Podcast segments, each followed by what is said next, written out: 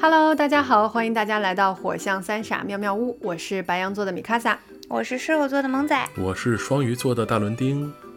哇，今天我们的火象小屋可以烤鱼了呢！耶！而且是双鱼座，咱俩刚好一人吃一条，嘿嘿嘿。我们背着罗宾偷偷瓜分烤鱼。你等一下，等一下，罗宾去哪儿了？而且为什么一上来就要烤鱼啊？我我要报警，说阿 Sir 有人要吃了我。不要紧张，大老师。罗宾因为时间冲突，所以没有参与我们本期的录制。主要是因为我们本期人也够了，但是大家不用担心，对我们两个人已经足够把大老师烤熟了。耶，烤鱼，烤鱼。我我才是妙妙屋花园纵火犯，你们不要烤我。好不容易来串台，来了就被烤了。要不咱们录完了再烤？嗯嗯嗯，也行。好吧，好吧。哎，不闹了，不闹了。呃，本期节目是火象三傻妙妙屋与轮流发言的串台节目。那么，如果您正在从轮流发言收听本期节目的话，也欢迎您收听本期的轮流发言。欢迎。呃，首先，噔噔噔噔，让我们恭喜米卡萨女士和戴伦丁老师的合唱演出圆满完成！呱唧呱唧呱唧呱唧呱唧呱唧呱唧呱唧呱唧。这个事情是这样的，米卡萨和大老师所在的合唱团，全称叫做北京金融爱乐合唱团，上周末的时候进行了一场大型的合唱演出。我们这些亲友，还有一些妙妙屋的听友，都去现场围观了呢。演出非常的精彩，呱唧呱唧呱唧。然后演出结束以后，我们还觉得意犹未尽，就决定录一期节目，好好聊一聊。本期节目将为大家讲述。米卡萨女士在大伦丁老师的引荐下加入合唱团，登台演出，成为显眼包的全过程。难道不是我追求艺术的动人故事吗？什么鬼？艺术？嗯，也行。那我们就应三哥的要求，先来探寻一下两位的艺术人生。好，这回 BGM 该起了啊！对，音乐该起了，小波切音乐。好的，好的，好的。嗯。哎呀，虽然我的第一问题是想问你们为什么要加入合唱团，但是仔细想一下，我更好奇为什么是合唱？因为我记得你们小时候其实都学过乐器嘛，那为什么不加入乐团而要加入合唱团呢？当然是因为水平有限，水平不够了。这位真是吗？不是业余团的话，要求也没有那么高嘛，真是的。那那也不行，那也不够。OK，是这样的，其实这个问题就怎么说呢？呃，我我学的乐器哈是一个非常小众、非常冷门的乐器，它的名字叫手风琴，就是一个有个风箱来拉来拉去的那个琴，经常出现在一些什么苏联电影啊或者俄罗斯音乐里头。是的，那手风琴本来它就它其实不是特别适合出现在任何一种乐团里头。仔细想一想，其实没有见过说哪个乐团里边，呃，常驻一个手风琴啊，或者说这个乐团就是以手风琴为主的，所以没有加入乐团，其实也蛮合情合理的。而且呢，其实，嗯，怎么说呢？我我其实并没有因为学乐器就爱上音乐这件事儿了。你学琴的过程，如果听众里边有人从小学过琴的话，肯定知道，那肯定是伴随着打骂和哭闹的。实在是太痛苦了，没有一个孩子是自愿的吗？完全没有，不可能有自愿的，我觉得。哎呀，所以呢，我觉得我没有因为学琴讨厌音乐就不错了。嗯。但是呢，这个严格的音乐训练呢，毕竟带来了一个后果，就是，嗯。还算是接受了专业的音乐启蒙教育吧。嗯，我大概七八岁的时候，基本上熟练掌握各种乐理知识，而且大量的收听了各种古典和现代的音乐作品，所以呢，对音乐的鉴赏能力还是有那么一点点的。谦虚了，谦虚了。谦虚了，八岁，我的天呐，八岁我还在挨揍，八岁我也在挨揍啊，只是说该学的还是要学嘛。谁没有挨揍呢？真是的。哎，但是学这个就是学一门乐器哈，可能因为当时家庭环境啊、家庭教育的影响，我我这个人从小就是对流行音乐没有任何了解，嗯，一度因为对流行音乐完全不了解，成了一个脱离了环境的孤僻的人。嗯哦，所以大老师从小就是听古典音乐的吗？对，从小就是古典音乐，最多最多就是到一些比如手风琴、钢琴啊或者小提琴的轻音乐，不会再往前了，完全没有接受到任何流行音乐。哦，脱离了低俗趣味的人，就是丢失了身份证的人，高尚的人，高尚的人。对，说到练琴的痛苦，真的我感同身受。我小时候我觉得我那把琴都是咸的，因为上面全是我的泪水。咸的，我的是的呢。萌仔学的是那个琵琶，琵琶，对对对，民乐是一个更加困难的乐器。对对对对，更加困难的乐器。我学的是钢琴，然后小时候学琴呢，起因是因为我的表妹开始学钢琴，然后我的妈妈随后就给我买。这个故事非常耳熟。很多人都是这样的，对对对，人传人现象。当我有意识问他说为什么要让我学钢琴的时候，他说因为妹妹在家弹钢琴，你在旁边眼巴巴的，非常羡慕。但是我并没有任何关于羡慕和眼巴巴的记忆。听起来非常非常的可疑，这段经历。妈妈认为你有羡慕和眼巴巴的目光。对对，然后我就经历了长达数年的痛苦的学琴的经历。我觉得我我现在都觉得我的那种从小的焦虑就是应该从学钢琴开始的。那个时候我记得特别清楚，就是我每周二放学去老师家上课，然后就是一对一嘛，然后你把这周练的曲子一首一首的过，然后当时就是你练了没练。人家老师一下就能分辨出来，你就痛苦不堪，你知道吧？无法作弊，无法作弊。然后当时我就发现，有的小朋友是非常享受上钢琴课的。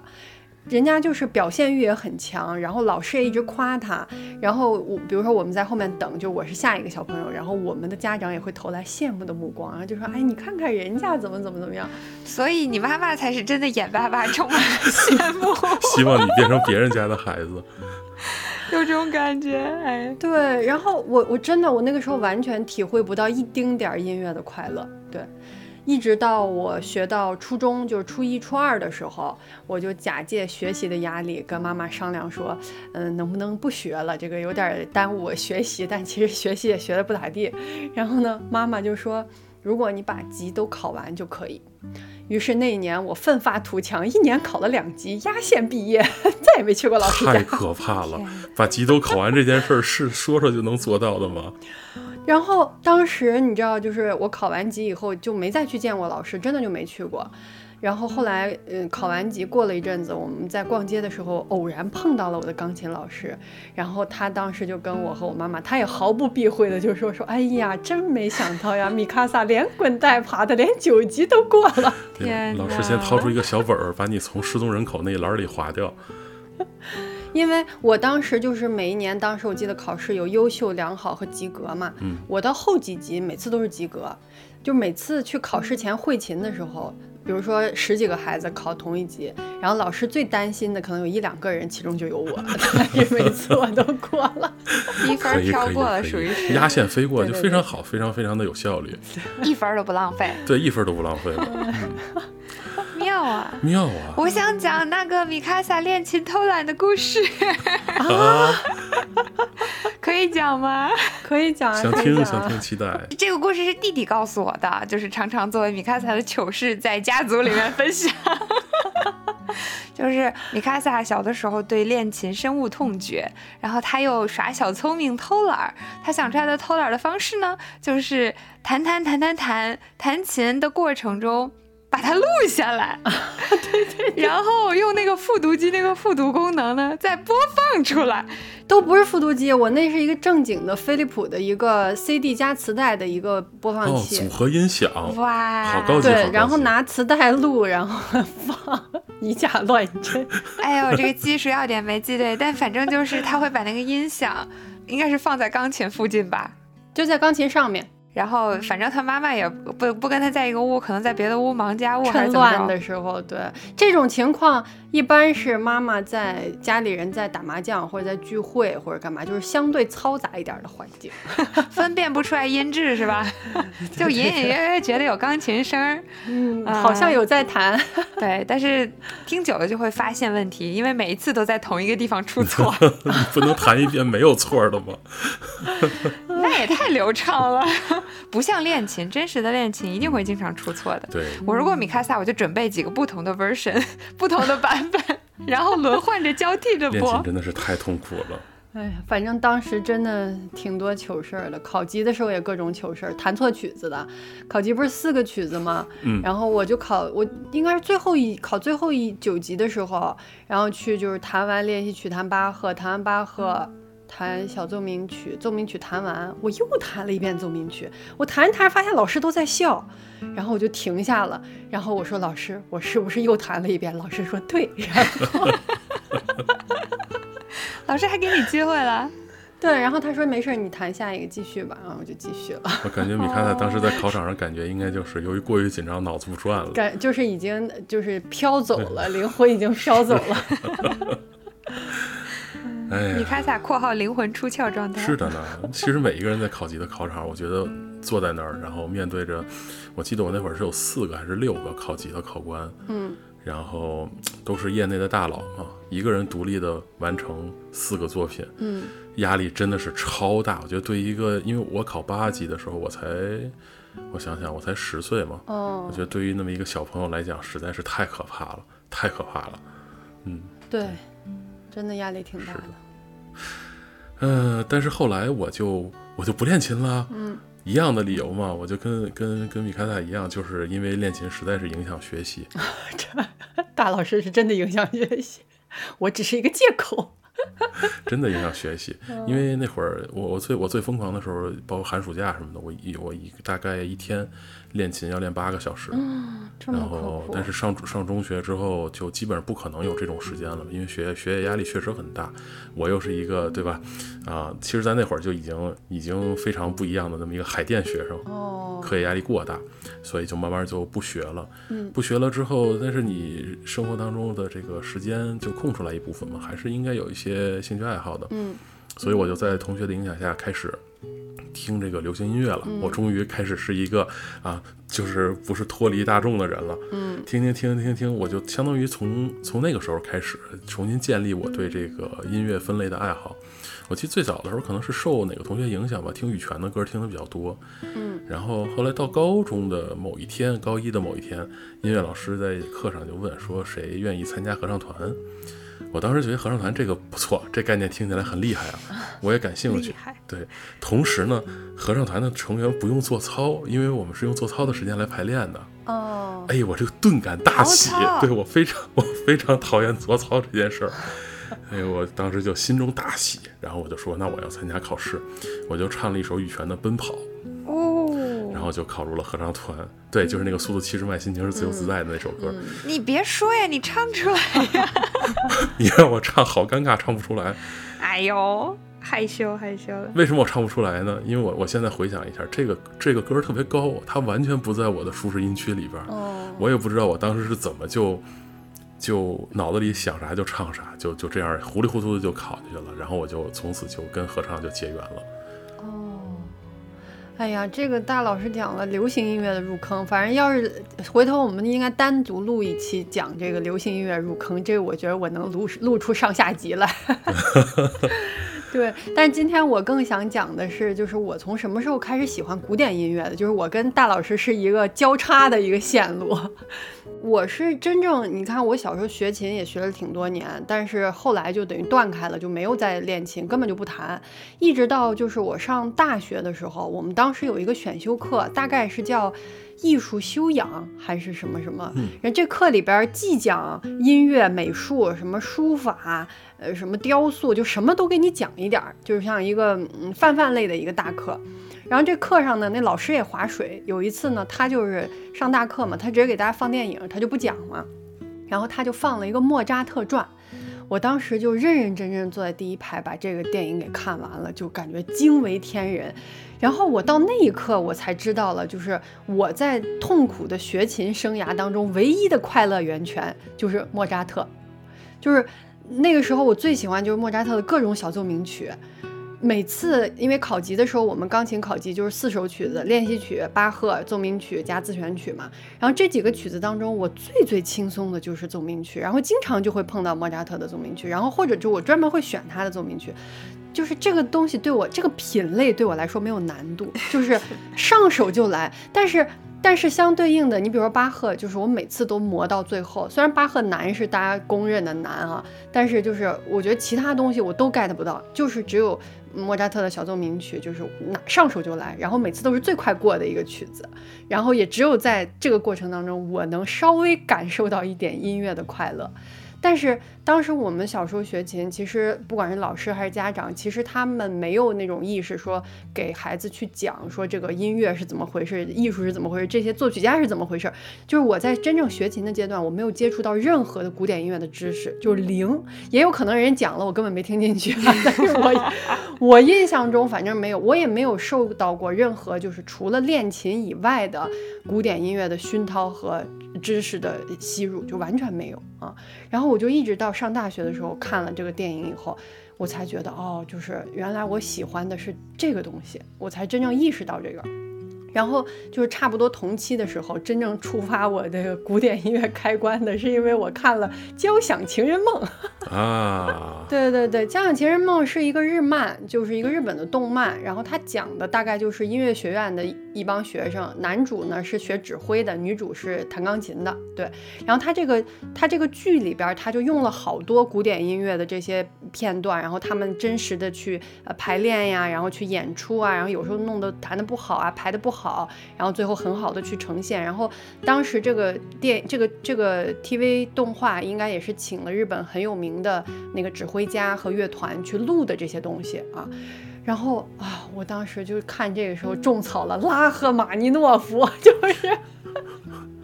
三哥种草了一个非常神奇的作曲家，对我真的好喜欢他。就是我觉得你听这些东西，你是能非常清晰的感受到自己喜欢什么和非常喜欢什么。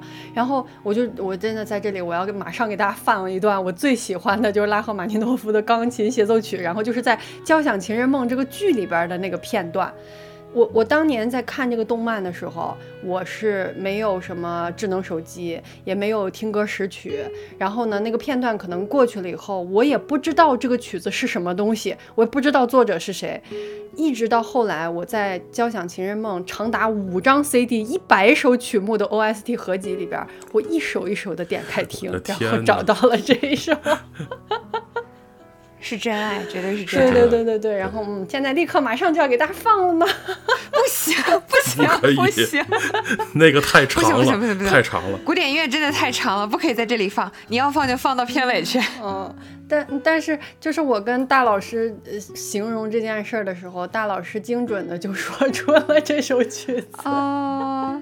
说明你的品味很容易预测是吗？不不不不不，是因为这首曲子太有名了，而且太好听了，太好听了。嗯，但是但是待会儿我要给大家放那个版本，它是一个改编的版本，就是它和通常的呈现不太一样。嗯，我最后一定要一定会放给大家听的。嗯嗯嗯。顺便说一下，我们的交响情人梦到底什么时候能录出来？我好期待哦！你们快录啊！在日程上，在日程上。三哥那天跟我说拉赫瓦尼诺夫的钢琴协奏曲的时候，我脑子里直接蹦出来就是那一首。嗯，那一首我不仅听过钢琴的版本，听过不同交响乐团的版本，还听过用长笛演奏过的版本，就太著名了，太著名了。所以我当时就立马就知道就是拉二。对，所以就是他。片尾放给大家。哎，OK，片尾放。嗯，行了行了，已经跑很久题了，我们还是说一下你俩一起参加合唱团的事儿吧。嗯，好的呀。OK。因为从我的视角看，这个事情是非常的突然。就是有一天，三哥忽然跟我说，他要去参加合唱团的面试了，而且是大老师推荐他去的。我头上就挂满了问号，我就说，哎，大老师你怎么就悄咪咪的把我们三哥拉去参加合唱团了呀？这事儿，所以这事儿是怎么发生的呀？是这样的，就是咱们妙妙屋之前不是出过两期彩虹合唱团的节目嘛？然后呢，大老师因为也是我们的听众，就知道了我喜欢合唱这件事儿。然后呢，他本人就在这个合唱团里，他邀请了我好几次去参观他们的排练，还告诉我呢，他们团是北京，或许是全国业余团的天花板。对，我们就是的，没错。对对对，了不起了不起了不起。我其实早就动心了，但是因为一些大家都知道的原因，就是工作太忙了，真的一点时间都没有，就一直没去。后来一直到就是上份工作辞职以后。嗯，今年四月份我终于有时间了，然后恰逢人家团真的是在招新，我就赶快报名。也是大老师再三告诉我说，这一定要来，就是这个今年的这个招新季。对，然后萌仔萌仔还陪我去了呢，见证了我的憨憨全程。哦，对，其实我去了以后就属于那种陪别人面试，大老师还在旁边忽悠我，让我也参加。但我真的搞不定啊！这个考试要求会识谱，就是看五线谱，还需要听和弦辨认里面有哪些音之类的这种东西，我完全不行。对，那一天我就回忆起了以前上学的时候参加合唱团，频频被身边人带跑调的那种搞笑回忆。对，因为上学的时候学校会组织嘛，就是大家唱什么黄河大合唱什么之类的。嗯嗯嗯，是的，是的。所以想了想，我还是不给大家添添乱了。但很高兴能够围观三哥面试哟，看到了比较少见的他非常紧张的画面，就他唱的时候声音都在发抖。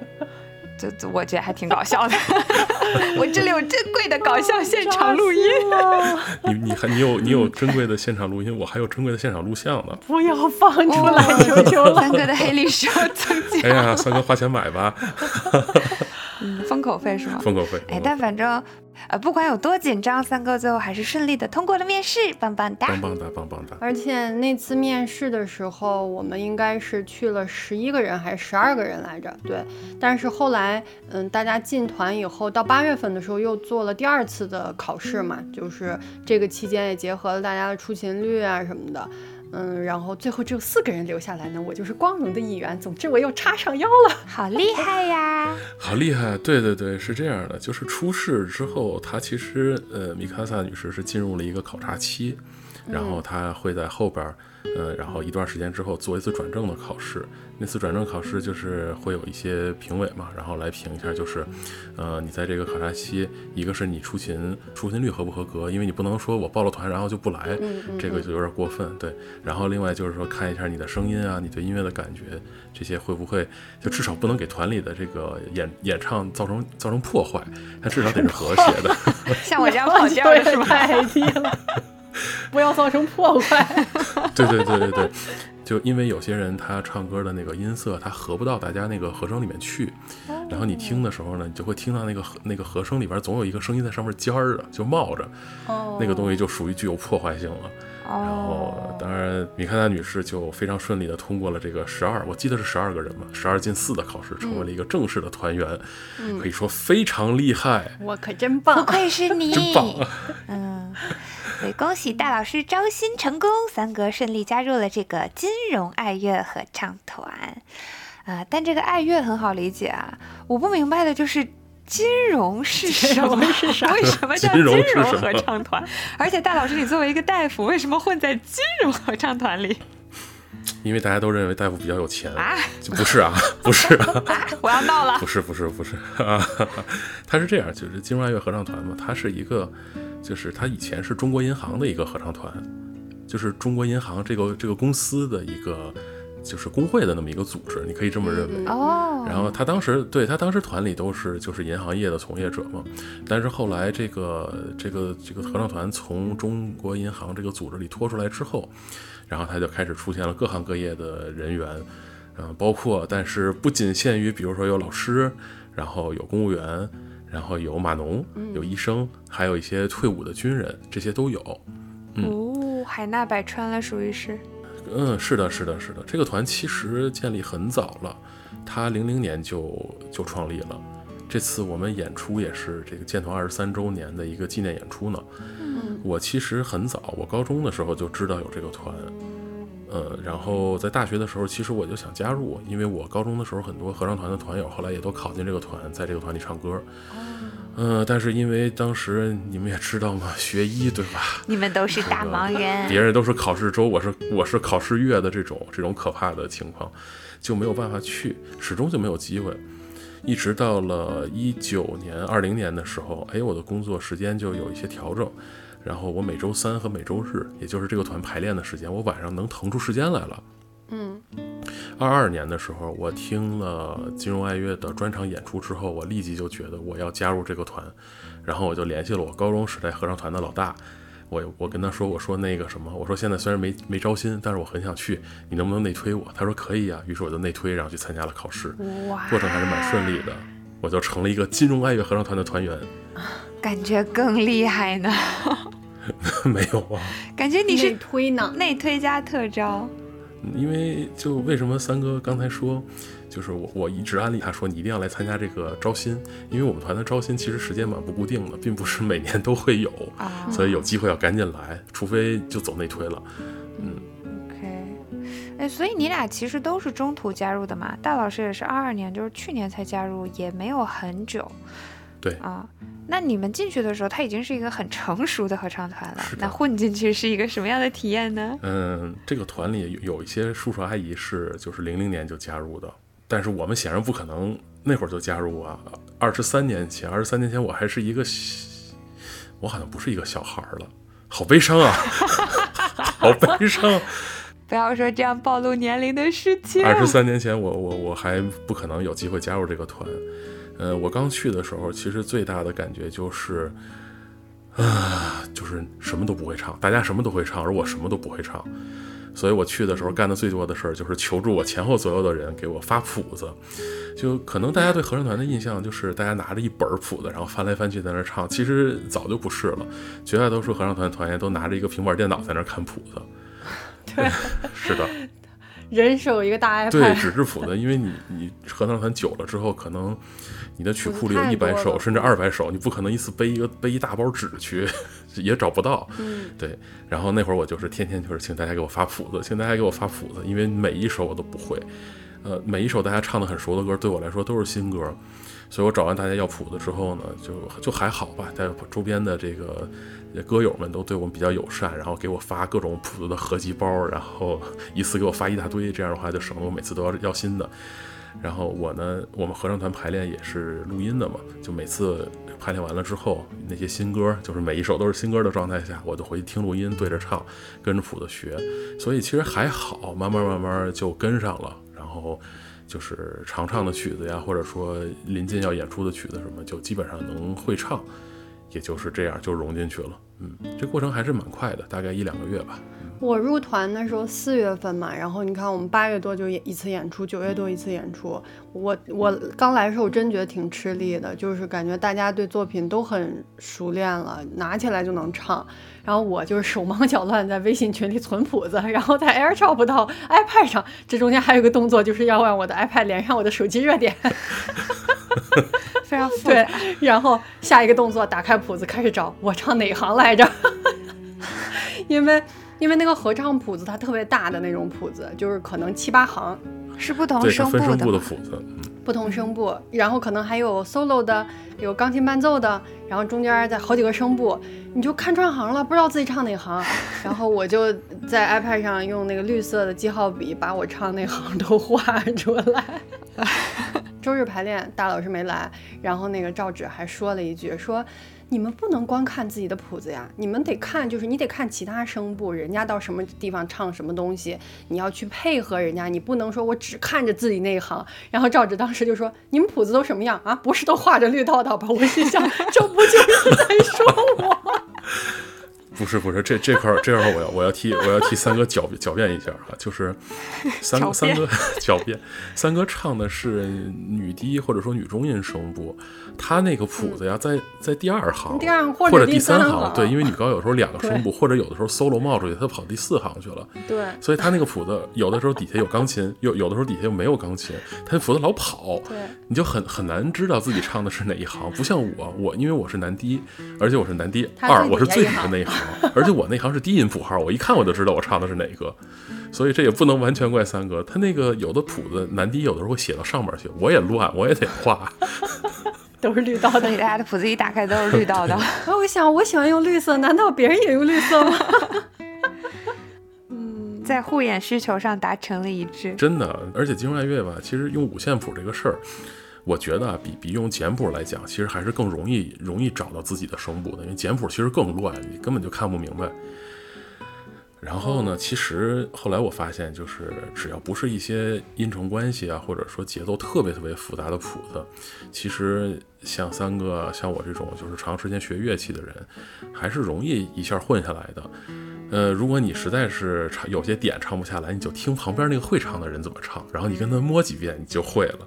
这也就是我们合唱团里一直流传的一个笑话，就是在这个合唱团里，你会不会唱不重要，重要的是你旁边的那个人会。大老师常常说这句话，是的，但是呢，你旁边那个人得足够足够猛啊！如果他也不会的话，那你俩不就 互相抱不住大腿，然后就俩人在那儿都得闭嘴。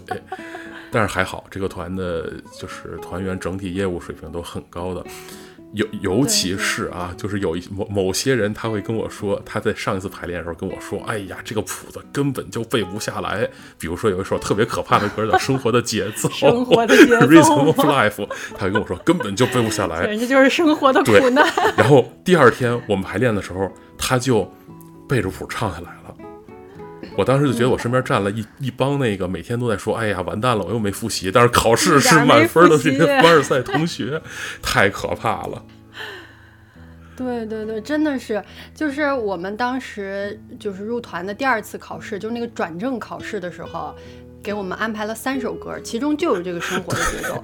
其他那两首，说实话啊，就是你只要你认真学学，还是能学会。这个生活的节奏来的时候，当时跟我一起入团的，就包括就是这次这十二呃，就是十二个人当中留下的四个当中，有一个女生，就是跟我一批来的小斐，她呢，那个她是一个三个孩子的妈妈，然后跟我同岁啊。然后呢，她来的时候，她跟我说，她说。你怎你怎么样了？我说，哎呀，我说我昨天学了一晚上，前天也学了一晚上。我说你怎么样了？那小斐就跟我说，他说我头一天晚上呀就在家背这个谱啊，一遍一遍学。然后他他说我儿子就问我说，妈妈，你去这个合唱团不是去放松的吗？你怎么每天这么焦虑啊？灵魂拷问了。对。然后第二天来的路上，他说小朋友陪着他一起来的路上嘛，他说，嗯，他说他就跟他儿子说说你。鼓励鼓励妈妈，妈妈马上就去考试了。然后他儿子说：“妈妈没事儿，说不定明下次你就不用来了。”反向鼓励，太可怕了！天哪！对对对，因为真的挺难的。就是我记得那会儿我入团没多久的时候，我那会儿老出差嘛。然后有一次晚上甚至出差的时候，我带着我的 iPad，然后在酒店。就是我打开我的电脑，用电脑看谱子，然后用手机放排练的录音，然后用 iPad 打开那个钢琴的 app 帮自己去找音准，就是使用了 所有的设备，然后用最笨的办法练习了。我当时觉得特别特别难的那个八骏赞。还有棒棒锤，棒棒锤，呃，棒棒棒棒棒锤，棒棒锤这首歌全名叫《棒棒锤的岩板上》。没事，一会儿会聊到这首歌，再给大家念一遍它真实的名称。但是这两首歌就是对于女帝来讲，她唱的就，你如果听三哥直接给你来一遍女低的话，你就会觉得唱的是另外一首歌。对，这个当中最难的一个点是什么？就是因为我唱不到主旋律。就是你想，在我这么多年的听流行音乐和喜欢唱歌的经历当中，其实我从来没有刻意的去学过歌。就是说，我要学唱哪个歌，都是听听就会了。就是你永远就是你去 KTV，你拿起来就能唱，都是这样子的。你你从来没有说坐下来说，哎，我得听听，我得学学这歌。但是到了合唱团以后，你发现你唱的并不是这歌的主旋律，你必须得学，你不学你真的不会。啊 就是这种情况，但是它和声合出来效果真的很好，棒棒锤那首歌很好听的。其实我觉得你们演出选的歌都很不错，呃，但我还是最喜欢自创的那首关于排练出琴问题的几点说明，好像是叫这个，嗯。对你这说的特别正确，一个词都没错，一个词儿都没错。对我要先说一下，我们选的歌不错，这个我觉得主要是指挥老师的音乐品味很重要，挺混搭的。他们那场演出里各种风格的歌都有，而且各种语言的歌都有，还特别神奇。是的，对，是的。嗯，大老师喜欢什么？我这次演出的歌嘛，或者说我们一直唱的作品，那可太多了。嗯，首先呢，其实我我特别喜欢《波西米亚狂想曲》。没错，就是皇后乐队的那一首。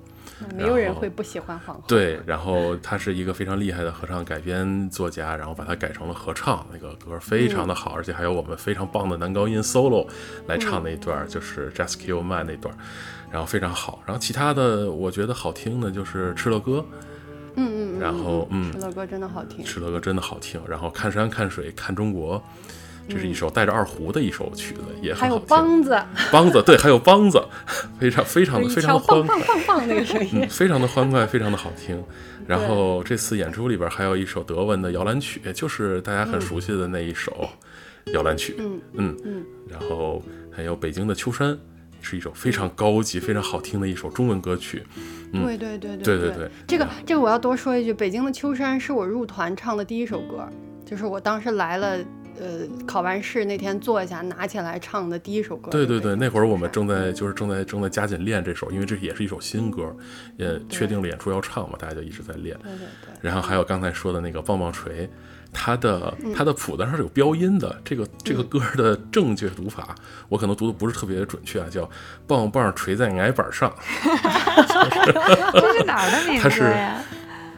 是是一方言，是我也不太，反正云贵地区那边的一个方言的念法吧，基本上是。它是指敲衣服那个棒棒锤吗？对对对对对，就是敲衣服的那个衣服。OK。对对，它敲在那个板上嘛，就是姐，就是就是女孩子家在洗衣服嘛。嗯嗯，我知道那个画面，所以他一说这个歌名，我当时就想到了那个画面。嗯嗯嗯，是的。然后还有这次的胎源。嗯，太原是一个北欧的歌曲，对，很好听，很高级。嗯，然后春潮，春潮，春潮，我喜欢。还有返场的时候唱的一首歌叫《在森林的那一边》，也很好听。嗯嗯，就其实总的来说，我比较喜欢节奏轻快的，或者那种和声特别高级的歌，就是借用青年老师的语言，就是有调。对，就是特别有调。一听一夸这歌，就是特别有调。还有两首，就是刚才也说过的。一个是与音乐相依到永远啊，这首歌的歌歌名其实是我一个月之前才知道的，因为之前在在之前这首歌在我的脑子里一直只叫两个字团歌，然后后来我惊讶发现有人手里拿着谱子，上面是有名字的。我说啊，我说咱们的团歌还有名字？他们说当然有名字了，就歌不能只叫团歌。震惊！我就赶紧把我的那个曲库，就谱谱子谱子库里边的那个谱子换成了带有名字的这个版本。然后另外一个就是刚才萌仔说的关于排练出勤问题的几点说明，喜欢非常有彩虹风格的一首歌，是的，嗯，然后还有一些歌其实我不是特别喜欢，不过这次演出我们不我不喜欢都没唱，这次演出选的歌都很好，我觉得对特别特别稳，嗯，还有更多的歌这次演出没唱的是我自己唱的爽的是还是因为我我是个就是男低嘛。而且我那个声部不仅叫贝斯，而且是贝斯 two，就是我是最低最低的那个，最低的，发出一些嗡嗡嗡的声音，发出嗡嗡嗡嘣嘣嘣的声音，对对 对对对。所以如果有些歌曲里边有大量的就是 low D、low E、low F 这些音的话，我我自己唱下来就会觉得我已经跟合唱团共鸣起来、震起来了，所以我就会觉得非常爽。对，大概是这样。那米卡萨，你你喜欢哪些呢？就刚才首先说的，你说那些我都喜欢。但是我我特别喜欢的，刚你提到的，比如《波西米亚狂想曲》《敕勒歌》，嗯，然后还有那个《秋山》。哎，我们上上次就是我们演出前排练的时候，我们指挥老师把那个《秋山》的作者请来了，就是他的那个作曲。然后呢？是一个挺年轻的一个男生，他一开始坐在那个呃观看的那个位置上，就我们排练有时候会有观众来看嘛，就公开课，然后他一开始坐在那儿，大家都不知道他是什么人。后来指挥老师就介绍了，说这个就是北京的秋山的作曲老师，叫徐明建老师，他名字也很好听，是明教的明，山涧的涧，就山涧流水的那个涧。然后呢，我旁边的姐姐就说啊，说这么年轻，我以为是老头写的。说的好像这首歌老气横秋一样。不，这个歌不是老气横秋，是这个歌很大气，这歌非常大气，就是它一点都不让你觉得拿捏或者是那种那那种感觉，非常大气。然后呢，这个徐老师就给我们讲说，呃，这个歌的词是他直接用了他们学校一个老师的一首诗啊，老师姓秦，叫秦立言老师，人家是一首诗。他说他在看这个诗集的时候，他觉得这个诗非常有。就是他，他当时用了个什么词呀？是个乐感还是歌唱感？就是其实我能理解他说的意思，就是你看那个歌词就会有音调的高低的那种感觉。你确实，你直接读那个秋山的歌词就有那种感觉，就有唱歌的感觉。然后他就写了这首歌，然后当时他还说他和那个作诗的老师说，其实他们俩当时写的时候都想的是北京的西山啊，然后。对，然后关于这首歌还有一个有趣的事情，就是，嗯，那个徐老师一开始说说他这首歌一开始就叫秋山，因为人家那个词，因为人家那首诗就叫秋山。然后后来呢，他们用这首歌去参加了一个全国的比赛，然后呢，北京的什么，反正就是这种他他应该叫什么呀？市委还是什么？反正就是领导们就说，能不能给这首歌添加一些北京的色彩？然后 他就变成了北京的秋山。北京的秋山，对对对。然后他们那次比赛，这首歌就得了奖，所以这首歌就定下来叫《北京的秋山》。然后我们那个指挥老师，我们赵指就说说，其实啊，你这个歌应该就叫《秋山》，为什么呢？你叫《北京的秋山》，外地的团就不爱唱，就是带城市名字的歌，外地的团可能就不愿意唱。你比如说我们在北京的团，我们可能就不爱唱，比如说人家南京什么什么。上海什么什么，我们肯定就不会选这样的歌嘛。没关系，我们可以把这个歌改名成《上海的秋山》什么的也一样，反正歌词里没有没有体现。还能这样？因为词里面确实没有“北京”两个字，只有名字里边有。这就是他们添加的北京的色彩。对对对，太直给了是吧？非常直接。对对对。所以《北京的秋山》是我入团学的第一首歌，我觉得也非常非常好，非常大气的一首歌。嗯，很喜欢。他的合唱非常高级，和声特别特别高级，非常非常高级。嗯，然后《敕勒歌》我也很喜欢，《敕勒歌》算是呃不，它不是现代。歌曲是不是？嗯，它是它的词是乐府诗里来的嘛，但是它的曲是就是不是很久之前谱出来的，所以其实它里面会有一些那种，就是你能你能感受到他用了一些现代音乐理论来写，但是他写的非常好听。这次演出好像大家普遍认为不吃了歌也是对对对，很多一些没有听过这个类型音乐的朋友来看完演出以后的反馈都是喜欢吃了歌，嗯，我们唱的也很好呢。不愧是我们，不愧是你们，真的是的，天花板。你们为什么都不夸一夸我喜欢的关于出勤的那几件事儿？来了来了来了，好好开始说错名字了啊！这不是应该要大说特说吗？这首歌在我们团里叫《老王钓鱼》，是吗？对。因为它的开头是这样唱的，就是早上七点半，老王喊我钓鱼，对，然后就老王钓鱼了。嗯，其实我我在想这个这个歌的名字是怎么来，我不知道对不对啊？因为这首歌的作词和作曲是我们团内的两位老师，是吕天元和林清帝两位老师，他们分别写了词和曲，就是我们的团员哦。嗯，然后呢，嗯，当时我记得就是我来没多，他们两个的是真名吗？还是艺名？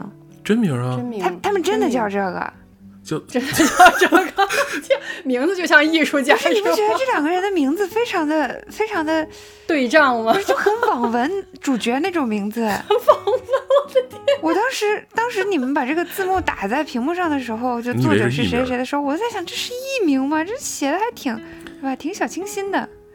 就很像网文里面的，而且是那种那个仙侠剧里面那个角色的名字哦。是的，是的。三哥刚才把这俩名字棒读了，他其实我们一般会成为吕天元和林清帝，这么读可能就会稍微的接地气一点。哦，对对对。但反正他们都很厉害。天元嘛，就是围棋里面那个天元，天宫的天，圆圆满的圆啊，不是圆满，就是一元两元那个圆。不是一元，是一元，一元钱两 元钱那个元，天元是元气的元啊，对。然后青帝是青是青色的青，然后帝是皇帝的帝帝王的帝，皇帝的帝，青帝哎，一听就是什么 玄幻小说的那种 感觉，他们两个已经组成了一场仙侠，是这样的，男一男二就是都都出来了，特别离谱。嗯，他们俩会听节目的哟，居然是真牛吗？是真名，是真名。OK OK，好酷。我不知道他们这个歌的名字是不是来源于，我记得当时我刚入团以后，我们不是每次排练会有录音嘛，然后那个我们有一个老师就是陈老师，他会把呃当天排练的录音都截成段儿，然后分好，就是这是哪首歌哪首歌，然后这是指挥关于什么事情说了什么话，他会录好弄成 MP3，然后发到群里方便大家听。然后当时我记得就有一个呃有就有一段音频，好像就叫关于就是关于。排练出勤的问题怎么怎么？因为当时他确实，因为指挥老师当时肯定坐在那儿，就是说关于这个排练出勤啊，有几个问题，我给大家说一下，大概就是这么一个场景。对，然后后来就，然后这首歌出来一看，叫这个名字，哇，好酷！然后它里面写的就是就是合唱团排练的一些事情，嗯。特别特别的，嗯，就是自然，然后特别的生活化，特别的有趣，我觉得真的挺厉害的。就我我是没有想到，就是我们团里面有这么厉害的人，可能还有更厉害的是我不知道。哦，我特别喜欢这首歌的原因就是看它的歌词就可以嗯非常生动的感受到你们日常排练的点点滴滴嘛，然后大家的形象也一下子鲜活起来，从发出嗡嗡嗡和滋滋滋声音的工具人变成了一个个鲜活的人，就会就会很喜欢嘛，所以我觉得这首歌是。嗯，全场最佳，在我心中的全场最佳。很多人都说，因为这首歌里面写到了，比如说从男生的视角来唱的，说人家约我去钓鱼，我没有去；然后女生的视角就是说，啊，谁谁谁组织打牌，我也没去。然后我们晚上要来对和声，要来排练，对，然后就 讲了很多。还有就是说，呃，下午到六点了，经理突然来了，说咱们来开个会。太形象了，死亡场景。对，死亡场景。然后有一些很有趣的设置，嗯，就是在这个经理来的时候，他说像像幽灵一样飘到我的工位前嘛。然后这个时候他们男低音唱的就是幽灵飘来。对。对，有一种路易吉鬼屋的感觉。对对对，就是那个感觉。就这首歌里面有很多的小巧思，就彩虹气息非常的足。非常。也是这首歌让我成为了现眼包。是的，这也是三哥的成为现眼包的出道成名曲。因为里面有一句台词是低音部来了一个美女，不是的，是女低音新来个美女啊啊，sorry。然后这个时候三哥就在台上做出动作，然后他伸出双手跟大家打招呼，其他的人都左顾右盼，然后一起看向他。包括钢琴伴奏都从凳子上站起来，然后看在哪儿，在哪儿。是的，是的。最早就是大老师把这个发给我的时候，我还没太注意。然后大老师说：“你知道这个写的是你吗？”然后我感到十分的不好意思，但是内内心又有点高兴，演的挺起劲儿。呀呀呀呀！不不不，我跟你们说，这个一开始排练的时候，就是大老师那天还说我呢，说一开始唱那儿的时候你还脸红了。会脸红，对的。三哥好像还不觉得自己脸红的很明显，但是真的很明显。真的吗？真的很明显，像一个大红薯。嗯，大红薯，一个大红薯，大红薯。我就一开始我就很尴尬，然后。我也不太好意思跟大家打招呼，也不好意思有什么动作。但是后来就是我们接近演出的时候，然后写这首歌的吕老师就给大家排了一些动作嘛，就是说这个歌我们要表现的生动有趣一些，然后有的地方大家要怎么样，有地方大家怎么样。然后后来我的前后左右的这些姐姐就跟我说说你要放开一点啊，你要怎么怎么怎么样。然后所以后来设计了一个飞吻给大家，周围的人超捧场的，他们还在用手去指引大家的视线。对的，对的。对的，三哥一开始是脸红，后来周围的姐姐们就说你你得你得那个就是大方一点，支棱起来。对，然后就 就挥挥手挥挥手。后来我跟三哥说你得支棱起来啊，你你你，对吧？这个动作大家都看你，然后钢琴钢琴伴奏还从椅子上弹起来来看你，那那你是不是得稍微的啊，对吧？我们再再再再再再有气势一点。于是三哥就在台上飞 吻，对对对，效果非常好。嗯。嗯，三哥还专门佩戴了显眼的首饰（括号十六元）。显眼呀，十六元的。我跟你们说，呃，这个这个，待会儿到讲演出时候再说。对对对对对，嗯。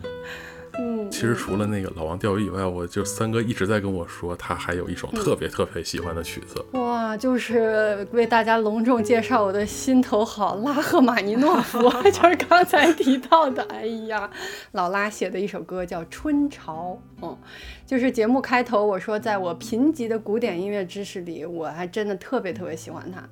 就是拉赫玛尼诺夫的作品，一般是不是都是小调作品？嗯，对吗？对，比较比较阴郁的那种小调作品。对，它比较阴郁，但是它不是那种小家子气的忧郁，它是那种非常壮阔、一种非常理直气壮的阴郁，就是非常高级，你知道吗？就“高级”两个字，我真的说累了。是的，就是你，你可以想象一下，拉赫玛尼诺夫他的环境就是那种。呃，俄罗斯一望无际的大冰原，天阴着，然后但是又不不是黑着，它只是阴着，然后很冷，寒风呼啸而过，那种小调，但是非常壮阔的小调那种感觉，非常壮阔，非常壮阔。就他的作品，你一听就是他的作品那种感觉。然后当时我们排春潮的时候，我们指挥老师就是赵指就介绍说，嗯，说这劳拉呀，他写的曲子一般都是小调，然后这个春潮呢是他最明朗、最乐观的一首歌，然后。然后讲的是这个春回大地，然后大海上的冰面都融化，然后海浪拍到岸上的画面。对，然后我在嗯准备策划的时候，我去搜了一下这首曲子，然后就发现说说啊，这首歌跟十月革命还有关系。嗯，我呢首先不是很懂古典音乐，第二我也不是很懂政治，对，所以我所第一次接触到这首曲子，就是在我们金融团，然后我们自己去唱，我们自己的钢琴伴奏，我们张扬老师去弹的，然后就真的有冲击到我。因为一开始我们唱这首歌的时候，嗯，就是因为也临近演出了嘛，然后赵芷就说我们先排那个中文版的，说怕大家唱俄文还是有门槛的，然后就唱中文。然后唱了一阵子之后呢，就说要不我们还是唱俄文吧，就是他还是想把这个歌原本的那个感情和那个气势给展现出来。然后很多老团员就跟我们讲，就跟我们这些没唱过这首歌的人就说说就学俄文吧，说挺好学的，这个词不是很长，然后俄文好听。对，然后，然后我们就试了俄文的版本，然后我就真的真的有冲击到我，就是你你是真的能从，因为这首曲子很短，特别特别短，好像一分多钟吧就结束了，对，但是你就一下能感受到那种冰雪融化，万物回春，就虽然非常冷冽的海岸，但是就是激情澎湃那种 音乐的力量，艺术的力量，而且，而且。中间就是可能因为语言的关系，大家学起来确实有点费劲，就是一开始的呈现的都不是特别理想，一直就没能达到这个指挥老师的要求的那个表现力啊，就说你们得有的地方得出来啊，得澎湃啊什么的，大大家并表现不出来。对，后来有一次排练的过程中，因为这是一个女生的呃单独的曲子嘛，就大老师是没有参与我们这个排练，对，所以我不会唱这首歌。对，然后中间有一次排练的时候，排到中间。赵芷就突然停下来说：“你们先别唱了，说你们听一下钢琴，因为这首曲子它是一个钢琴协奏的版本。就事实上，钢琴才是主角，我们合唱，女生合唱其实是去辅助和配合钢琴的。然后呢，我们就大家都不唱，就听我们的钢伴，就我们的艺术指导张扬老师独奏了一下这个，还是春潮的伴奏版啊，还不是就是说。”本身的那个钢琴的版本，它就是把这个伴奏版本弹出来，但是真的简直就太好听了，非常感恩当时陈老师把这段也录了下来，就是因为都是我们现场排练的实际录音嘛。然后这段我一定要放给大家听，就是接下来请大家一起欣赏由我们金融爱乐合唱团钢琴艺术指导张扬老师为大家带来的《春潮》钢琴排练 demo 版，只有一分半，请大家千万不要换台哦。三哥最终还是实现了他在节目中间插插曲的梦想。这个插曲我也要放，这真的太好听了，太好听了，太值得。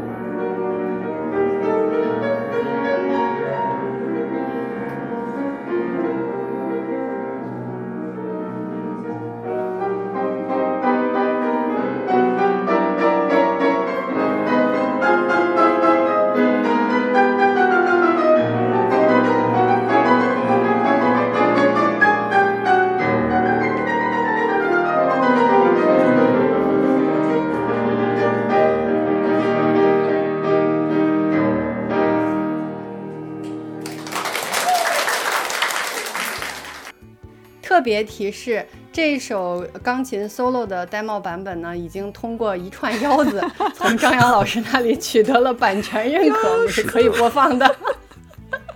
我喜欢这个版权声明。是的，是的，嗯嗯嗯，这个腰子事后会由大老师去支付的。还是信用腰子还没有付，信信用腰子，透支腰子。哎呀，我在说什么？对，当时我们说非常，就我们做这个策划的时候，我说这个地方一定无论如何要把这个版本放进来。然后我就说我们用不用去取得一下张扬老师的版权呢？然后大老师就很快给张老师发了信息，说我们想在节目里面放，可不可以？啊，然后张老师就说 一串腰子就可以。OK，感谢腰子。不应该感谢张扬老师吗？感谢张扬老师。张扬腰子。张扬腰子什么东西？感谢张扬老师同意以如此低廉的价格出售他的版权。总之，当时排练现场，他弹完这一首以后，大家都愣住了，你知道吗？然后钢琴旁边坐的是女高音的声部，然后女高音不知道谁说了一句说：“太好听了，要不我们别唱了，你直接弹吧。”真的，当时大家都笑了，就是我也有被震撼到，我就觉得真的太好听了，就是劳拉不愧是你，太会写了，词穷了，夸累了，对，对。然后这个东这个作品啊，不是这个东西，这个作品它无论是加上和声还是钢琴独奏，真的都太好听了。我当时的感觉也是，要不我们别唱了，就让他弹吧。我感觉听到这一段，我们。张扬艺术指导又又要心在滴血了，你知道他 他不止一次的，就是评价伴奏弹的好听之后吧，就很多人会跟他说啊，这首弹的真棒，后边附加上，哎呀，这个伴奏还是伴奏写的好啊，或者甚至于加上了加上了不错，这音乐厅的这施坦威琴就是不一样，这种扎心的言论，扎心言论。对，刚才三哥说劳拉不愧是你，太会写了，我觉得张一直的心又要滴血，明明是他弹的好。弹的也好，写的也好，写的也好，是的，是的。不过，不过我我们的这个，然后正正正式的说啊，我们的这个，嗯嗯，钢琴艺术指导张扬老师，也是我们习我们习惯的，就是简称其为张艺指，张扬艺术指导，真的是一个钢琴水平极强的人。而且呢，他他因为有的团有一些伴奏，他平时就拿个拿个架子呀，觉得自己好像就是这团没了我不行。对对对对对对对对。张老师这团没了他确实也不行，确实不行。对。但是他就不拿着架子，大家关系都很好，平时一起吃吃饭、聊聊天什么的，非常非常好。他怎么说呢？反正我个人觉得，就是张张老师和我们的指挥赵志一起两个人一起组成了金融团的灵魂。嗯嗯嗯嗯嗯。对，我也要找补一下。虽然我刚才嘴上在夸劳拉，但实际上你也知道是找补。实实际上，我是真的能感受到张扬老师的琴弹的是真好，因为我是学过钢琴的，我知道自己弹琴是什么样的。就是我知道一个人会弹琴和弹得好之间那种令人震撼的差异，你知道吧？就是张扬老师的好，就是老拉都得从坟里坐起来鼓鼓掌的那种好。不必，倒也不必这样吧。对，反正我要把这个版本安利给张扬老师的，呃，春潮的钢琴伴奏版，嗯，还是一个排练版本哦，就是没有任何的，呃，什么准备或者怎么样，就是就是照着说，张扬你弹一遍。让他们听一下，然后就哒哒哒就来了一段，对，真的太厉害了，嗯嗯嗯，以至于我现在就是我们因为演出结束了，又排了一些新的谱子嘛，然后我只要一听到那种钢琴部分特别澎湃的地方，我马上竖起耳朵，就是要听一下钢琴怎么弹的。我们最新排的那个《水滴之舞》是一个法国的作品，我也超级喜欢，十分期待张扬老师的表演。哎，张张老师听了这个节目之后，压力又加十。希望张扬老师收到我们对他的夸夸，一定会的，真的。嗯，OK，我们说了，我们是不是该聊一聊演出的过程了？对对对对对，是的，是的，是的。对，但是其实这次演出之前，我们是有一次小演出的。哦，哎，我不知道，我没有看到，为什么没有告诉我？我我来替我来替米卡萨说，因为米卡萨当时好像。有点不太自信，没有告诉大家。对，我没有告诉任何人，我悄悄偷偷摸摸去演出。天哪！我是今天准备这个节目才知道，他们在啊邀请我们去看的那一场九月十六号的演出之前还有一场，但是三哥谁都没有讲，自己偷偷摸摸的就去了。嗯嗯，是的，那个应该是三哥的，就是合唱团首次登台的首次登台表演吧。那个演出，它是四个合唱团一起唱了一天，所以这个是叫呃民歌马拉松的音乐呃音音乐马拉松对的这么一个。然后我们在其中唱了十一首还是十二首这个民歌部分。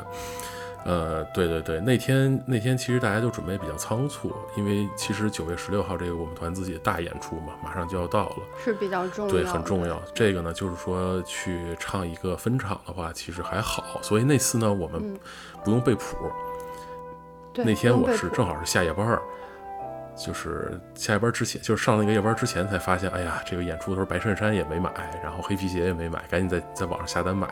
买完了之后准备好东西，就挂在车里去上了夜班。上完夜班之后，就直接从下班的地点开到了这个大剧院的地下停车场，然后就准备参加演出了。当时还跟三哥约好了，说那个你把车开过来，然后咱们停一块儿，我一起去那个音乐堂的后台，因为三哥众所周知的容易迷路，我怕他走丢了。就挺复杂的，真的很难走，挺复杂的。我担心他迷路，然后我们就一起去了。那次演出就相当于是等于是这个大演出之前的一个预演吧，就是走走台啊，熟悉熟悉环境，而且带着谱子唱，相对没有那么大压力。嗯，唯一唯一一个不爽的就是那次演出就没有中场休息，而且也没有什么动作，在台上站了得有一个一个多小时吧。嗯，对，下台的时候我就感觉那腿啊腿都直了，不会打弯了。走的时候，大家都是侧门踢着正步下的台，就那种感觉。那次演出有一个巨大的遗憾，就是三哥还给我带了吃的，因为他知道我下一班没吃饭。但是因为时间排练紧张、换衣服紧张什么的，就我就没吃到，感觉错过了一个亿啊，太可怕了。嗯，没事，下次再给你带。好呀。对。嗯，八幺二那次演出，因为对我来说是第一次上台，然后我真的觉得嗯不想叫大家来，不想招呼大家来看，就是怕怕表现不好。三哥的偶像包袱又出现了。是的呢。嗯嗯嗯，但还好，就是那次演出可以看谱子。嗯，但是呢，嗯，就是你也不能一直低头看谱子，因为合唱这个东西你是需要看指挥的，对，而且你必须得记得流畅，你。你的表演才能赏心悦目嘛，就是才能好听。所以我在那次演出之后，我深刻的意识到，就是还是要背谱。说到背谱，得足够熟练。三哥在演出之前，天天在各种群里面满地打滚，说啊，谱子没有背会啊，我要去背谱了。背谱真的很难吗？很难，真的很难，很难。就是，嗯，因为就是这个歌啊，其实你背的时候分为两部分，一部分是旋律。一部分是词儿，然后呢，旋律其实对我们这些学乐器的人来讲就很容易，你听几遍之后，基本就肌肉记忆，而且你可以听别的声部，你插在缝里进去，旋律基本上是对的。词儿的话呢，它有的时候它没有什么逻辑，那个词儿，尤其是。你不是主旋律声部的时候，你的词儿会被拆开。比如这一句话你只唱了半句，下一句话你从后半句开始唱的，对，它它它就很容易出现这个问题，就是你突然就接不上了。对，所以三哥在演出之前还在群里说说，大家来看演出的时候，如果发现他的口型跟别人对不上，那一定是在练习外星人。在发出阿爸阿爸的声音。对，但是其实你们知道，就是合唱演出厅嘛，那个那么高的屋顶，对吧？那么厚的屋顶，一个人发射功率不够，所以我也得帮三哥一起发射，所以我们就一啊一起在台上阿爸阿爸。其实其实没有没有，我我们俩还是非常努力背谱的，真的，就是这个事儿，对你不背谱的话，其实会有一些问题。首先你会被人发现你口型不对，嗯嗯。呃，但但没关系，因为不会有人拿着望远镜看嘛。其实，呃，偶尔一下没背 下来，问题也不太大。还有一个问题就是说，嗯，该你唱的时候你没唱，然后你听别人都进来，你才赶紧慌慌张张的进去。这个如果要是说你唱的人少的话，你可能会就是有一点影响，就观众会听到，哎，刚才那个声音进来弱了，然后突然又冒出一个声音来。这个其实问题都不大，最严重的就是你背错了。在你不该出声的时候，你出声了，太尴尬了。这个这个被我们称为冒出来了，或者叫炸出来了，这个就太尴尬了。因为观众能非常明确的听到那一声，而且基本上能知道是谁干的，发出一声异响。哎，如果你们冒出来或者炸出来的话，指挥会有什么反应吗？呃，指挥会瞪你，就瞪一下，好温和哦。但是你自己心理压力会很大，我我真的我承受不了，我觉得我。所以三哥最后背会了吗？哎呀，根据我这个临演出前这几个月的实战经验，我觉得，嗯，百分之八十的内容就是通过多听，就是我在这个首先我不缺琴，对吧？尽量不缺琴，每次排练我都来。然后呢，通勤的路上我都反复的循环我们的排练录音，其实是可以掌握的啊。就算你不是熟练掌握，你是有肌肉记忆的，就跟小时候弹琴背谱的时候、考级的时候，就是因为不都是背嘛，就是你别卡壳，别打断，然后你就能顺利的挥洒到结尾。万一中间停了，中间错了，立马完蛋，就是必须从头再来，无论从哪都接不上，就是哦，我称之为肌肉记忆，对对就是这样子，嗯嗯，对，但是。合唱它那个歌词啊，就是有的词好记，有的就像刚才大老师说的那种，你唱的不是完整的一句话，有的地方有你，有的地方没你，所以你真的是需要记的。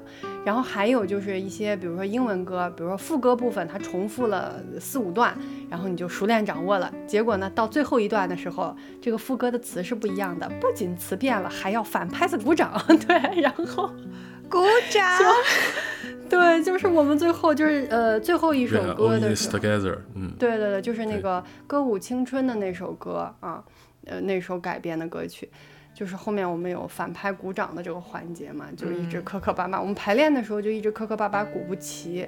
其实我我对这个这个现象的认知是因为那个副歌部分那最后那两段词变了，就是很多人对那两段词也不熟悉啊，所以。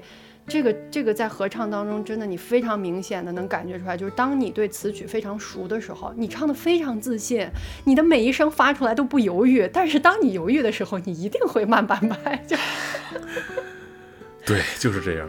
三哥谱子有没有背熟，我们不知道，因为离得有点远，也不太能看清他的嘴巴的嘴型是什么样。但是他鼓掌慢了半拍这个事情，是所有人都看到了的。那当时我还记得我们一群人坐在一起嘛，然后三哥鼓掌之后，我们所有人都互相戳了戳彼此，哎哎，他是不是慢了？是不是慢了？他果然慢了，对不对？是最后那一下吗？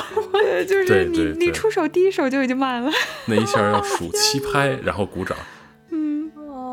就很明显，你周围两个人鼓的节奏是一样的，然后你在中间啊，啪，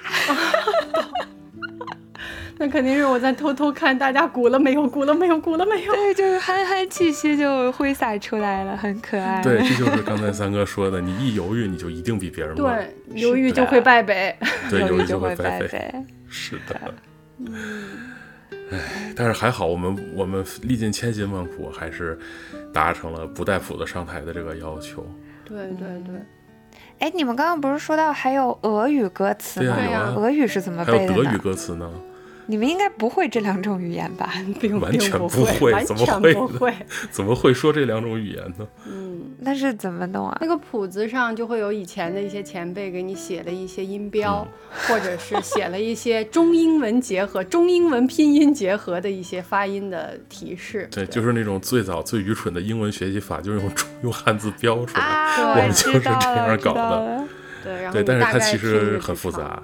对，因为你像德文拿汉字或者拿英语标一下还行，俄文那个标出来你都不知道怎么念。俄文那个真的是我尽力了，我真的尽力。但是因为我太喜欢春潮了，所以我学会了。哎，太牛了！有爱可以克服一切。那经过了这一场预演以后，我们终于正式的来到了九月十六日的专场音乐会，耶！我们其实那天还有朋友的聚会来着，但是大老师和三哥就早早的离开了啊，他们要先去音乐厅去排练嘛，后面我们大部队才赶到，然后一起去观看他们的演出，嗯。嗯，而且。听说啊，在这个演出之前还有一个小彩蛋，就是我们的三哥又迷路了，而且这次迷路的 经历 大火了，非常神奇。别提了，必须提，就是必须提，必须提。九月十六号就是演出那天嘛，这个演出的正式的名字叫做《往日时光金融爱乐合唱团中外经典合唱作品音乐会》。嗯，呃，演出的时间是晚上的七点半。但实际上，我们合唱团的团员在下午一点半的时候就已经在中山公园音乐堂的后台集合了。呃，跟上次一样，我还是说把车停在大剧院，然后走过去，走了好远。但是这次呢，是我是和呃这个团里的老王同志一起同行的。嗯，三哥呢有了自己的安排，他就自己前往了。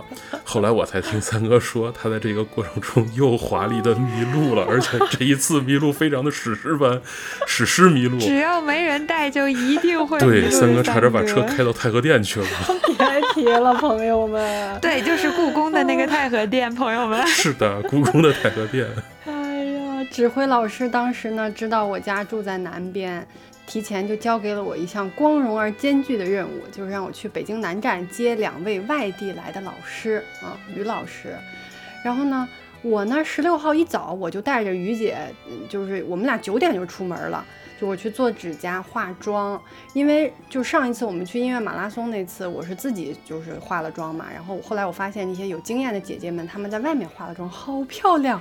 于是呢，米卡莎接了骆驼睫毛，还在头发上撒了金粉。啊，这真的有金粉吗？真的有金粉吗？不，我只是想安扣一下我的 我的金粉。对对对，所以我就想这次我一定要重视起来，加上我又有一些现眼包的表演嘛，对吧？我想我得支棱起来，所以我就也在外边约了一个化妆，对。嗯，所以我们化完妆以后，大概十二点，我们就赶快往南站赶，因为那两位老师他们是一点半到北京，然后当时赵芷就跟我说，你接上老师来到音乐厅大概是两点，然后说我们先排一些不太重要的作品，然后等你们到了以后，因为那个于老师他也要看我们排练嘛，对，说我们再继续排，所以我们呢，嗯，大概两点从南站出发，就我到进站去接的他们嘛，因为他们对北京也不熟悉，去接上他们，然后去音乐。厅，但是呢，因为接老师，这个指挥老师赵指就给了我一个可以开车进中山公园的特权，就是你作为工作人员，你可以把车开进去。我超级开心，因为这个中山公园呢，嗯，它就在故宫的边上，它到了那个区域就已经进入了那个故宫整个封路的那个。那个片区了，就是等于你进到那个小路里面就已经要刷身份证，然后才能进去，你也不能开车进去，什么都不可以，还要过特别特别复杂的安检。安检，对对对。对，所以我能开进去，我就是超级开心。我觉得那没问题，我去接接老师没问题。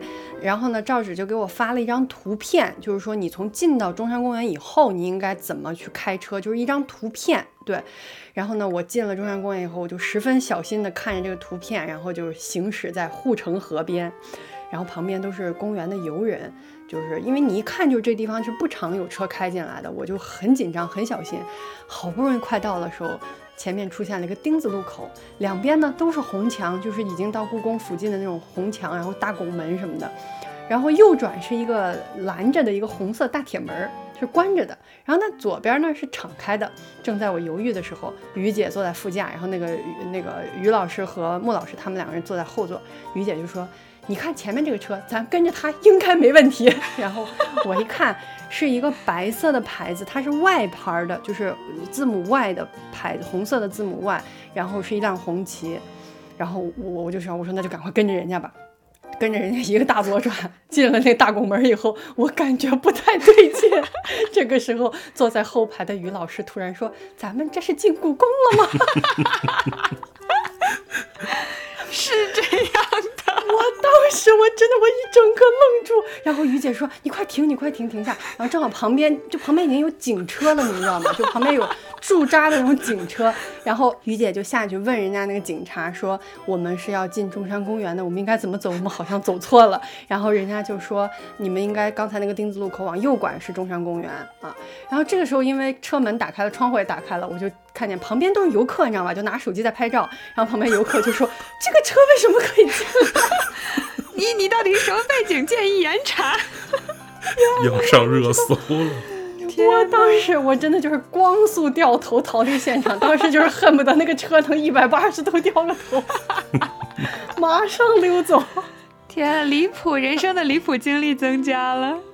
对，然后就是从此我的人生增加了开车误入故宫的经历，这是可以讲的吗？可以，可以，而且是 SSR 级别。对对对对对，这太太牛了，我都。天，怎么做到的？这就叫什么误打误撞啊！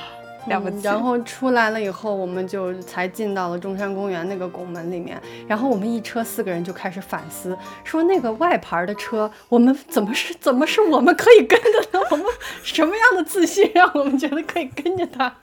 是的呢。对，现在想起这件事，我还会很紧张，就是我怎会做出这样的事情？没有没有，三哥，你超额完成了指挥老师交给你的任务。你不但接上了两位老师，你还带他们去故宫参观，还是免票免预约，太可怕了，太厉害了。嗯，哎，就在三哥迷路的时候，其实我们下午两点钟就开始走台了。然后走台的目的啊，其实不是说我们就要把演出完完整整的复现一遍，就是先就是 pray 一下，但是它其实为了适应一下这个剧院的音响环境，因为这个剧场和排练厅还不一样，排练厅相对比较小，剧场特别大，特别空嘛。你在上面唱歌的时候，它的混响什么会跟你的排练厅不一样，会有一些就是比较听起来声场不一样的地方，需要最后强化，最后修正一下。然后另外就是舞台上的站位其实是要固定的。比如说钢琴伴奏啊，或者其他乐器的伴奏的位置，嗯，就是定好了之后，需要拿黑色的胶条在地上贴一个 X，然后方便你走台的时候队形不乱。而且呢，这次演出它上下半场的那个钢琴的位置是不一样的，上半场钢琴在在台左，下半场钢琴在台中间儿，然后要推推拉拉的调这个琴的位置，然后调完了之后呢，还要看这琴是不是因为推推拉拉变音儿了，然后还要调调琴，然后粘上黑叉叉。虽然说这次走台排练都是大家都是以最小的声音、最小体力消耗完成，但是其实演出开始之前还是还是多少有点疲惫的。完全看不出来呢，是挺累的，因为你想想，等于排了四个多小时嘛。对对，排了四个多小时，这比我们正常排练的时间都要长了。嗯，对，正常我们是三个小时排练。嗯，是的。然后比较开心的是呢，就是排完了之后到演出前还有那么一小点点时间嘛。然后我就和老王一起跑到观众入场的前厅去待了一会儿，因为我当时有些票是留在现场了，朋友要来拿。另外就是妙屋的小伙伴们要来观看演出，那我再去那儿看看能不能碰到。果然就碰到了。然后我一看到，我说我赶紧说给三哥打电话，三哥你快来，大家来合影。然后 因为大家都穿的跟过节一样，萌仔穿了，萌仔还有阿佳穿了洛丽塔，然后吞吞还穿了很好看的汉服。嗯，C C 也穿了洛丽塔，都很好看。而且我们都带了蝴蝶结，三哥就在后台又迷路了，我和老王又跑过去找，把他拽来了。哎呀，后台怎么能走到前台呀？求求了呀！天哪，我们还好在这个演出之前拍了合影，因为演出之后真的就一片混乱，而且大家的出口不一样，演员有单独的一个出口嘛，对，就最后还是没汇合上，而且也不知道大家在等我，对，还好之前拍了，不然痛失合影。是的呢，反正就是我们彩排排了四个小时，然后指挥老师也非常的认真负责，一点一点的帮大家做调整，就是其实非常细致，不是说让你上来串一遍就完事儿了那种。因为就是刚才大老师说的，舞台要比我们排练时候大很多，宽阔很多，就是唱起来感觉真的挺不一样的，就还是彩排非常有用。对，然后不知道别人的感觉是怎么样啊，反正彩排完了。嗯，我们有不到一个小时的休息吧，大家去吃饭啊、换衣服什么的。然后真到上台之前，我是真实的紧张了。然后呢，我的那个站位旁边是我们的好丽友姐姐，然后她就安慰我说：“如果你紧张的话，你就先小声唱，跟着唱，等你调整过来了，你再恢复。”嗯，就是你可以先张嘴不出声，或者你就小小声唱，对，然后真的非常有用，因为第一首歌我的脑子几乎是宕机的，就是。看得出来，三哥一直非常紧紧的捏着他的裙子，是的，然后而且而且我会觉得上半场真的，一眨眼就过去了，到最后一首歌，我脑瓜子还是嗡嗡的就结束了。哎，其实三哥紧张有点过度了。演出的过程啊，还是挺顺利的。就是曲目安排嘛，就是大家不会一直像上次那个八月的小演出一样，大家一直站在台上使劲唱使劲唱。他因为曲目的安排，它中间有一些这个小团的作品，呃，大家是能移动移动，然后休息休息的，所以没有发生上次那种腿都不会打弯的状况。然后呢，歌呢就是一首一首唱，观众反馈也非常好，所以大家在台上其实蛮有信心的。就这样一首一首的唱了下去，很快，这个过程很快。嗯，对于台上的演员来讲，两个小时就一晃眼就过去了。OK，三哥上半场确实是肉眼可见的紧张，但是到了下半场，特别是到了哎，刚刚说那个老王钓鱼那首歌里面 Q 到他，他有演出以后，我觉得他表现的还是挺自然的，就是整个一个显眼包天性被释放出来了。是的，因为我我回看了我回看了演出的那个整场的录像。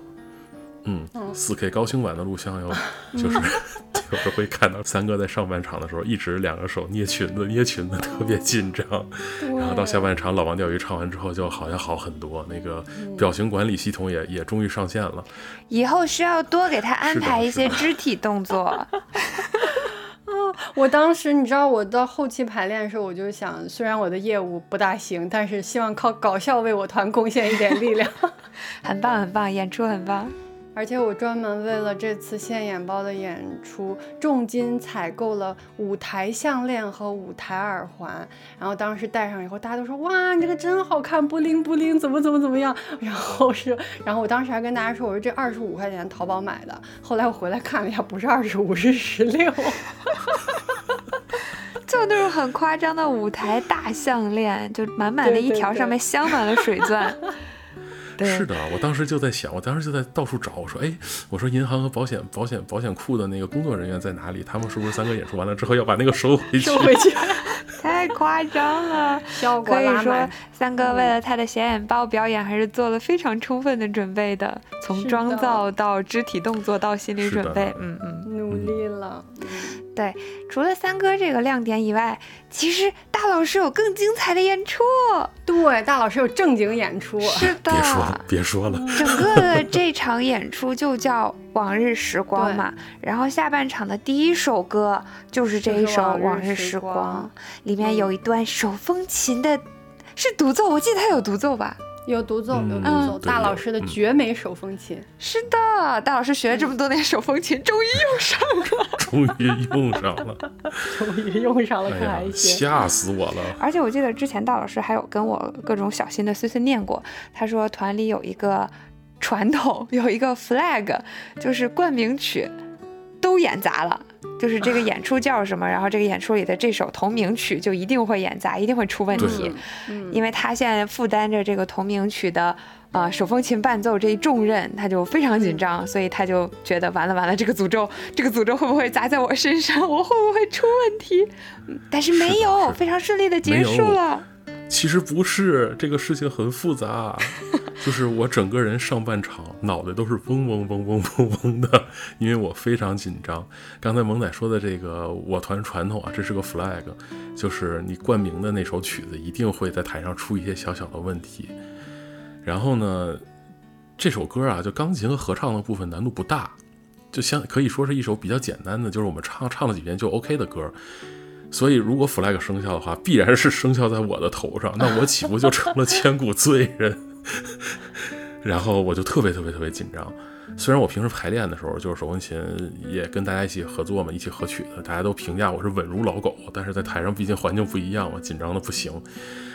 呃，但是我还是非常有惊无险的完成了这次伴奏任务，拔掉了这个悬在团里头上 N 多年之久的 flag。诅咒破除了，了不起了不起！如果你们那个仔细看的话，就会发现我上半场整个人是绷着的，状态非常的紧张，没有什么表情。但是下半场这首歌过去之后，哎，我就开始有表情管理了，脸上也有笑容了，然后这个跟之前的那个严肃脸完全不一样。就是这首歌，其实在很当当时拉琴的时候嘛，就是唉，没有时间换衣服。也是因为我这首伴奏完了之后，我要一直坐在台上等这首曲子结束，我还要回到我男低音的那个位置上，所以我要穿着西装那个外套拉琴，那个衣服又硬硬的，实在是太别扭了。所以呢，我当时就又紧张，又觉得这个穿着西装拉琴太别扭了，我手上就出了很多汗，动作也特别的不方便。在最后最后我的最后一个音的时候，我手一滑，差点儿就要翻车。还好，因为手风琴键窄，而且那个键靠外是弧形的，我就直接拿指甲把那个键顶住了。虽然手上出了更多的汗，但是任务完成，这个这个工作我做得很好。这个团里可能长达七八年的 flag 被我拔掉了，开心，真棒的！恭喜你！你说的这些完全看不出来，而且不管上下场都觉得你一直透出一种稳如老狗的气质。对我只是假装稳如老狗而已，内心慌的一批。天哪！哎呦，看不出来，看不出来，真的很棒，非常棒。对，真的很棒。而且我们就后面还有一首那个人世间的小提琴，也是我们的团员何小磊何老师。那个拉小提琴，然后他也是拉的特别好，就是后来大家都觉得，就是他在现场演出那天，就是就比他排练时候拉的还要好，特别厉害。嗯嗯嗯，我们那天那天基本上所有的这种乐器，就是有有独奏的，然后包括领唱，我觉得都特别特别好。嗯。所以你们都属于那种压力型选手嘛？就是到了上台的时候会发挥出百分之一百二十的实力的那种。团里对这个现象称为“人来疯”，蛮好的，以后要多演出，这样我们也可以有好听的歌可以听。嗯，好耶。OK 啊，其实刚刚说了这么多好听的歌，我印象比较深的还有一幕，就是指挥在上半场的时候，他突然拿着话筒开始说话，然后给大家展示一下日常排练的一些状态，然后他就哎抬起了手，这个合唱团就发出了声音，随着他的手升高降低。往前推，往后拉，你们就会发出不一样的声音，就像就像魔法一样，真的。嗯嗯，是的，指挥一开始是抬手给了一个主和弦，然后。呃，就是平时我们的合成训练嘛，就是要在要在这个就是不不间断的过程中，然后变换和弦的音色，还有音高什么的。然后指挥往下，我们就往下降半个音；指挥手往上，我们就往上提。然后他再往上，我们就接着往上提。嗯，然后就给大家呈现的是一个，呃，从低到高的那么一个和弦递进的那么一个过程。因为每次提半个音，一会儿是三和大大三和弦，一会儿小三和弦，一会儿是其他的像七和弦什么这种音色，所以听起来就会非常好听。嗯，就是轻轻手一摇，它的音色就变了。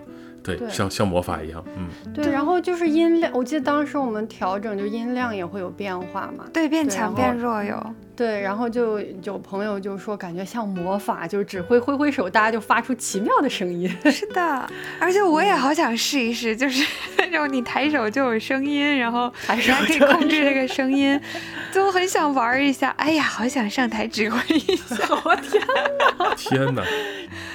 这期节目结束了以后，萌仔产生了新的愿望，想当指挥。想当指挥，真的感觉很好玩的样子。了不起，了不起，嗯。就很棒很棒，所以整场演出就这样啊。虽然你们说有这样那样的问题，但其实，呃，作为外行的我本人完全没有听出来。跟其他朋友交流的时候，大家都觉得非常感动，包括一些平时没有听过合唱啊，也没有接触过什么古典乐之类的这些朋友们，大家都觉得嗯很受感动，很受震撼。呃，而且我觉得挺有意思的是，大家喜欢的歌真的都不一样哎。嗯嗯，每个人被感动或者是被 touch 到那个点都不太一样，所以，呃，我们在散场之后回去的路上，因为那个路段就真的是被封禁的很严重，也很难打车，所以我们走了好长一段路，在路上我们就一直在聊这场演出，还有聊我们可能跟合唱有关的一些经历分享什么的，也聊得很愉快。嗯，总而言之，就是这次大家来看这个演出，因为其实。在就是买票的阶段，那个时候我还没有成为正式团员呢。其实我心里一直在打鼓，我不知道自己能不能成为正式团员，我不知道自己到底能不能参与这场演出。三哥没问题的。所以，我并我们就是因为你听到这期节目的时候，因为这个演出已经结束了嘛，就是我们当时我就我并没有在妙妙屋的大群里面去宣传这个事情，或者说请大家来买票看什么的，就我都没有讲，因为我当时真的不确定自己能不能通过。所以后来只是我们就是玩游戏群里面的一小部分朋友来看了这个演出，当然也有一些我在北京的同事啊、朋友啊、家人啊，他们都来了。哇，三哥的亲友团超强大的！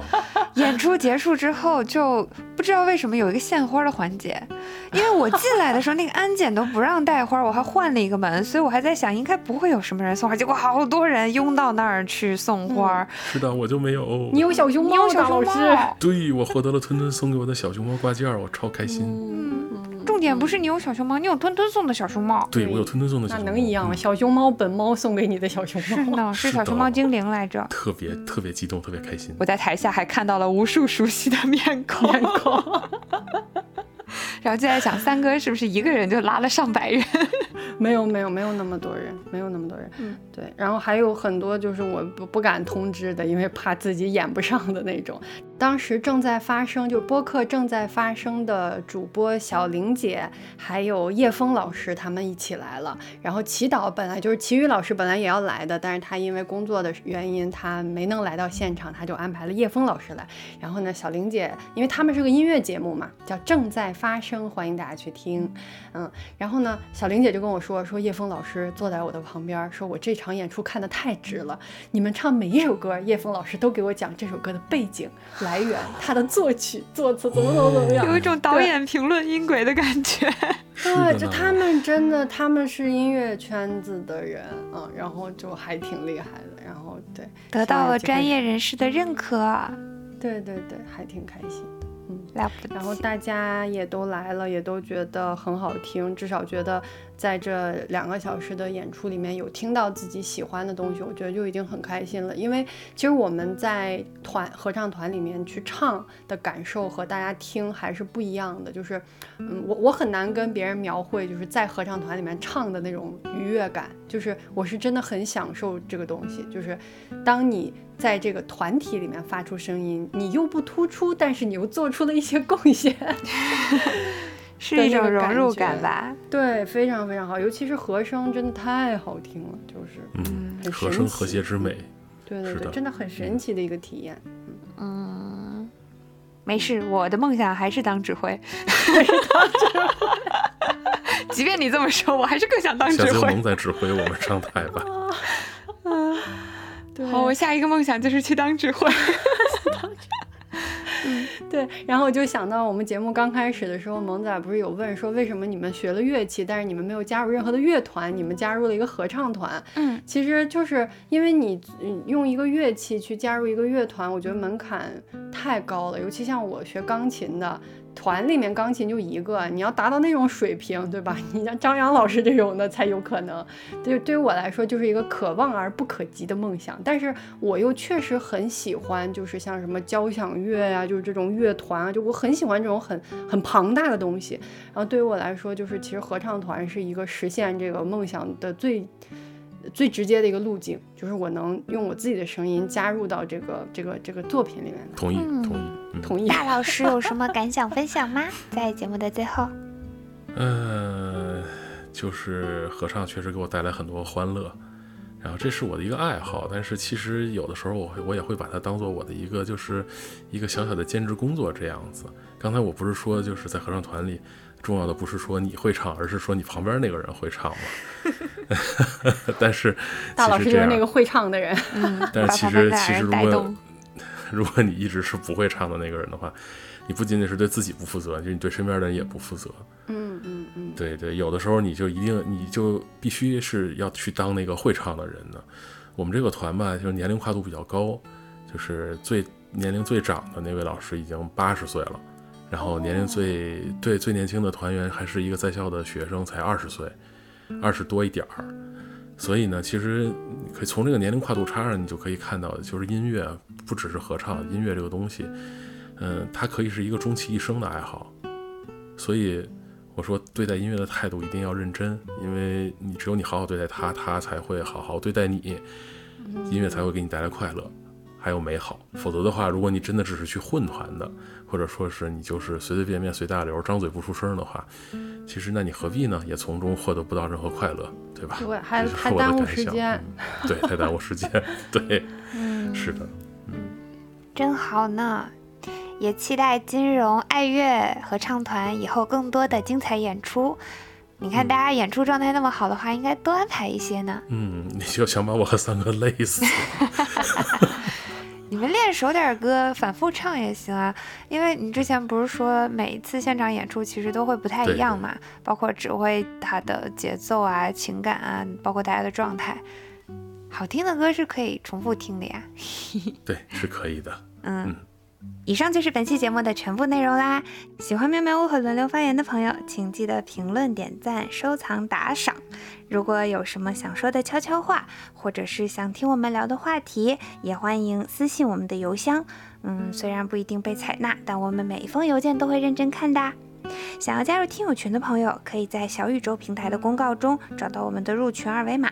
其他平台收听的朋友们，可以在评论区要求入群，我们也会尽快回复的。好的，感谢大家收听轮流发言。我没有听友群，我们也没有其他邮箱。但你永远都可以在喵喵屋的听友群找到大伦丁老师，因为你一进群就会被他火烤。OK，那就这样啦，拜拜，拜拜，拜拜，拜拜。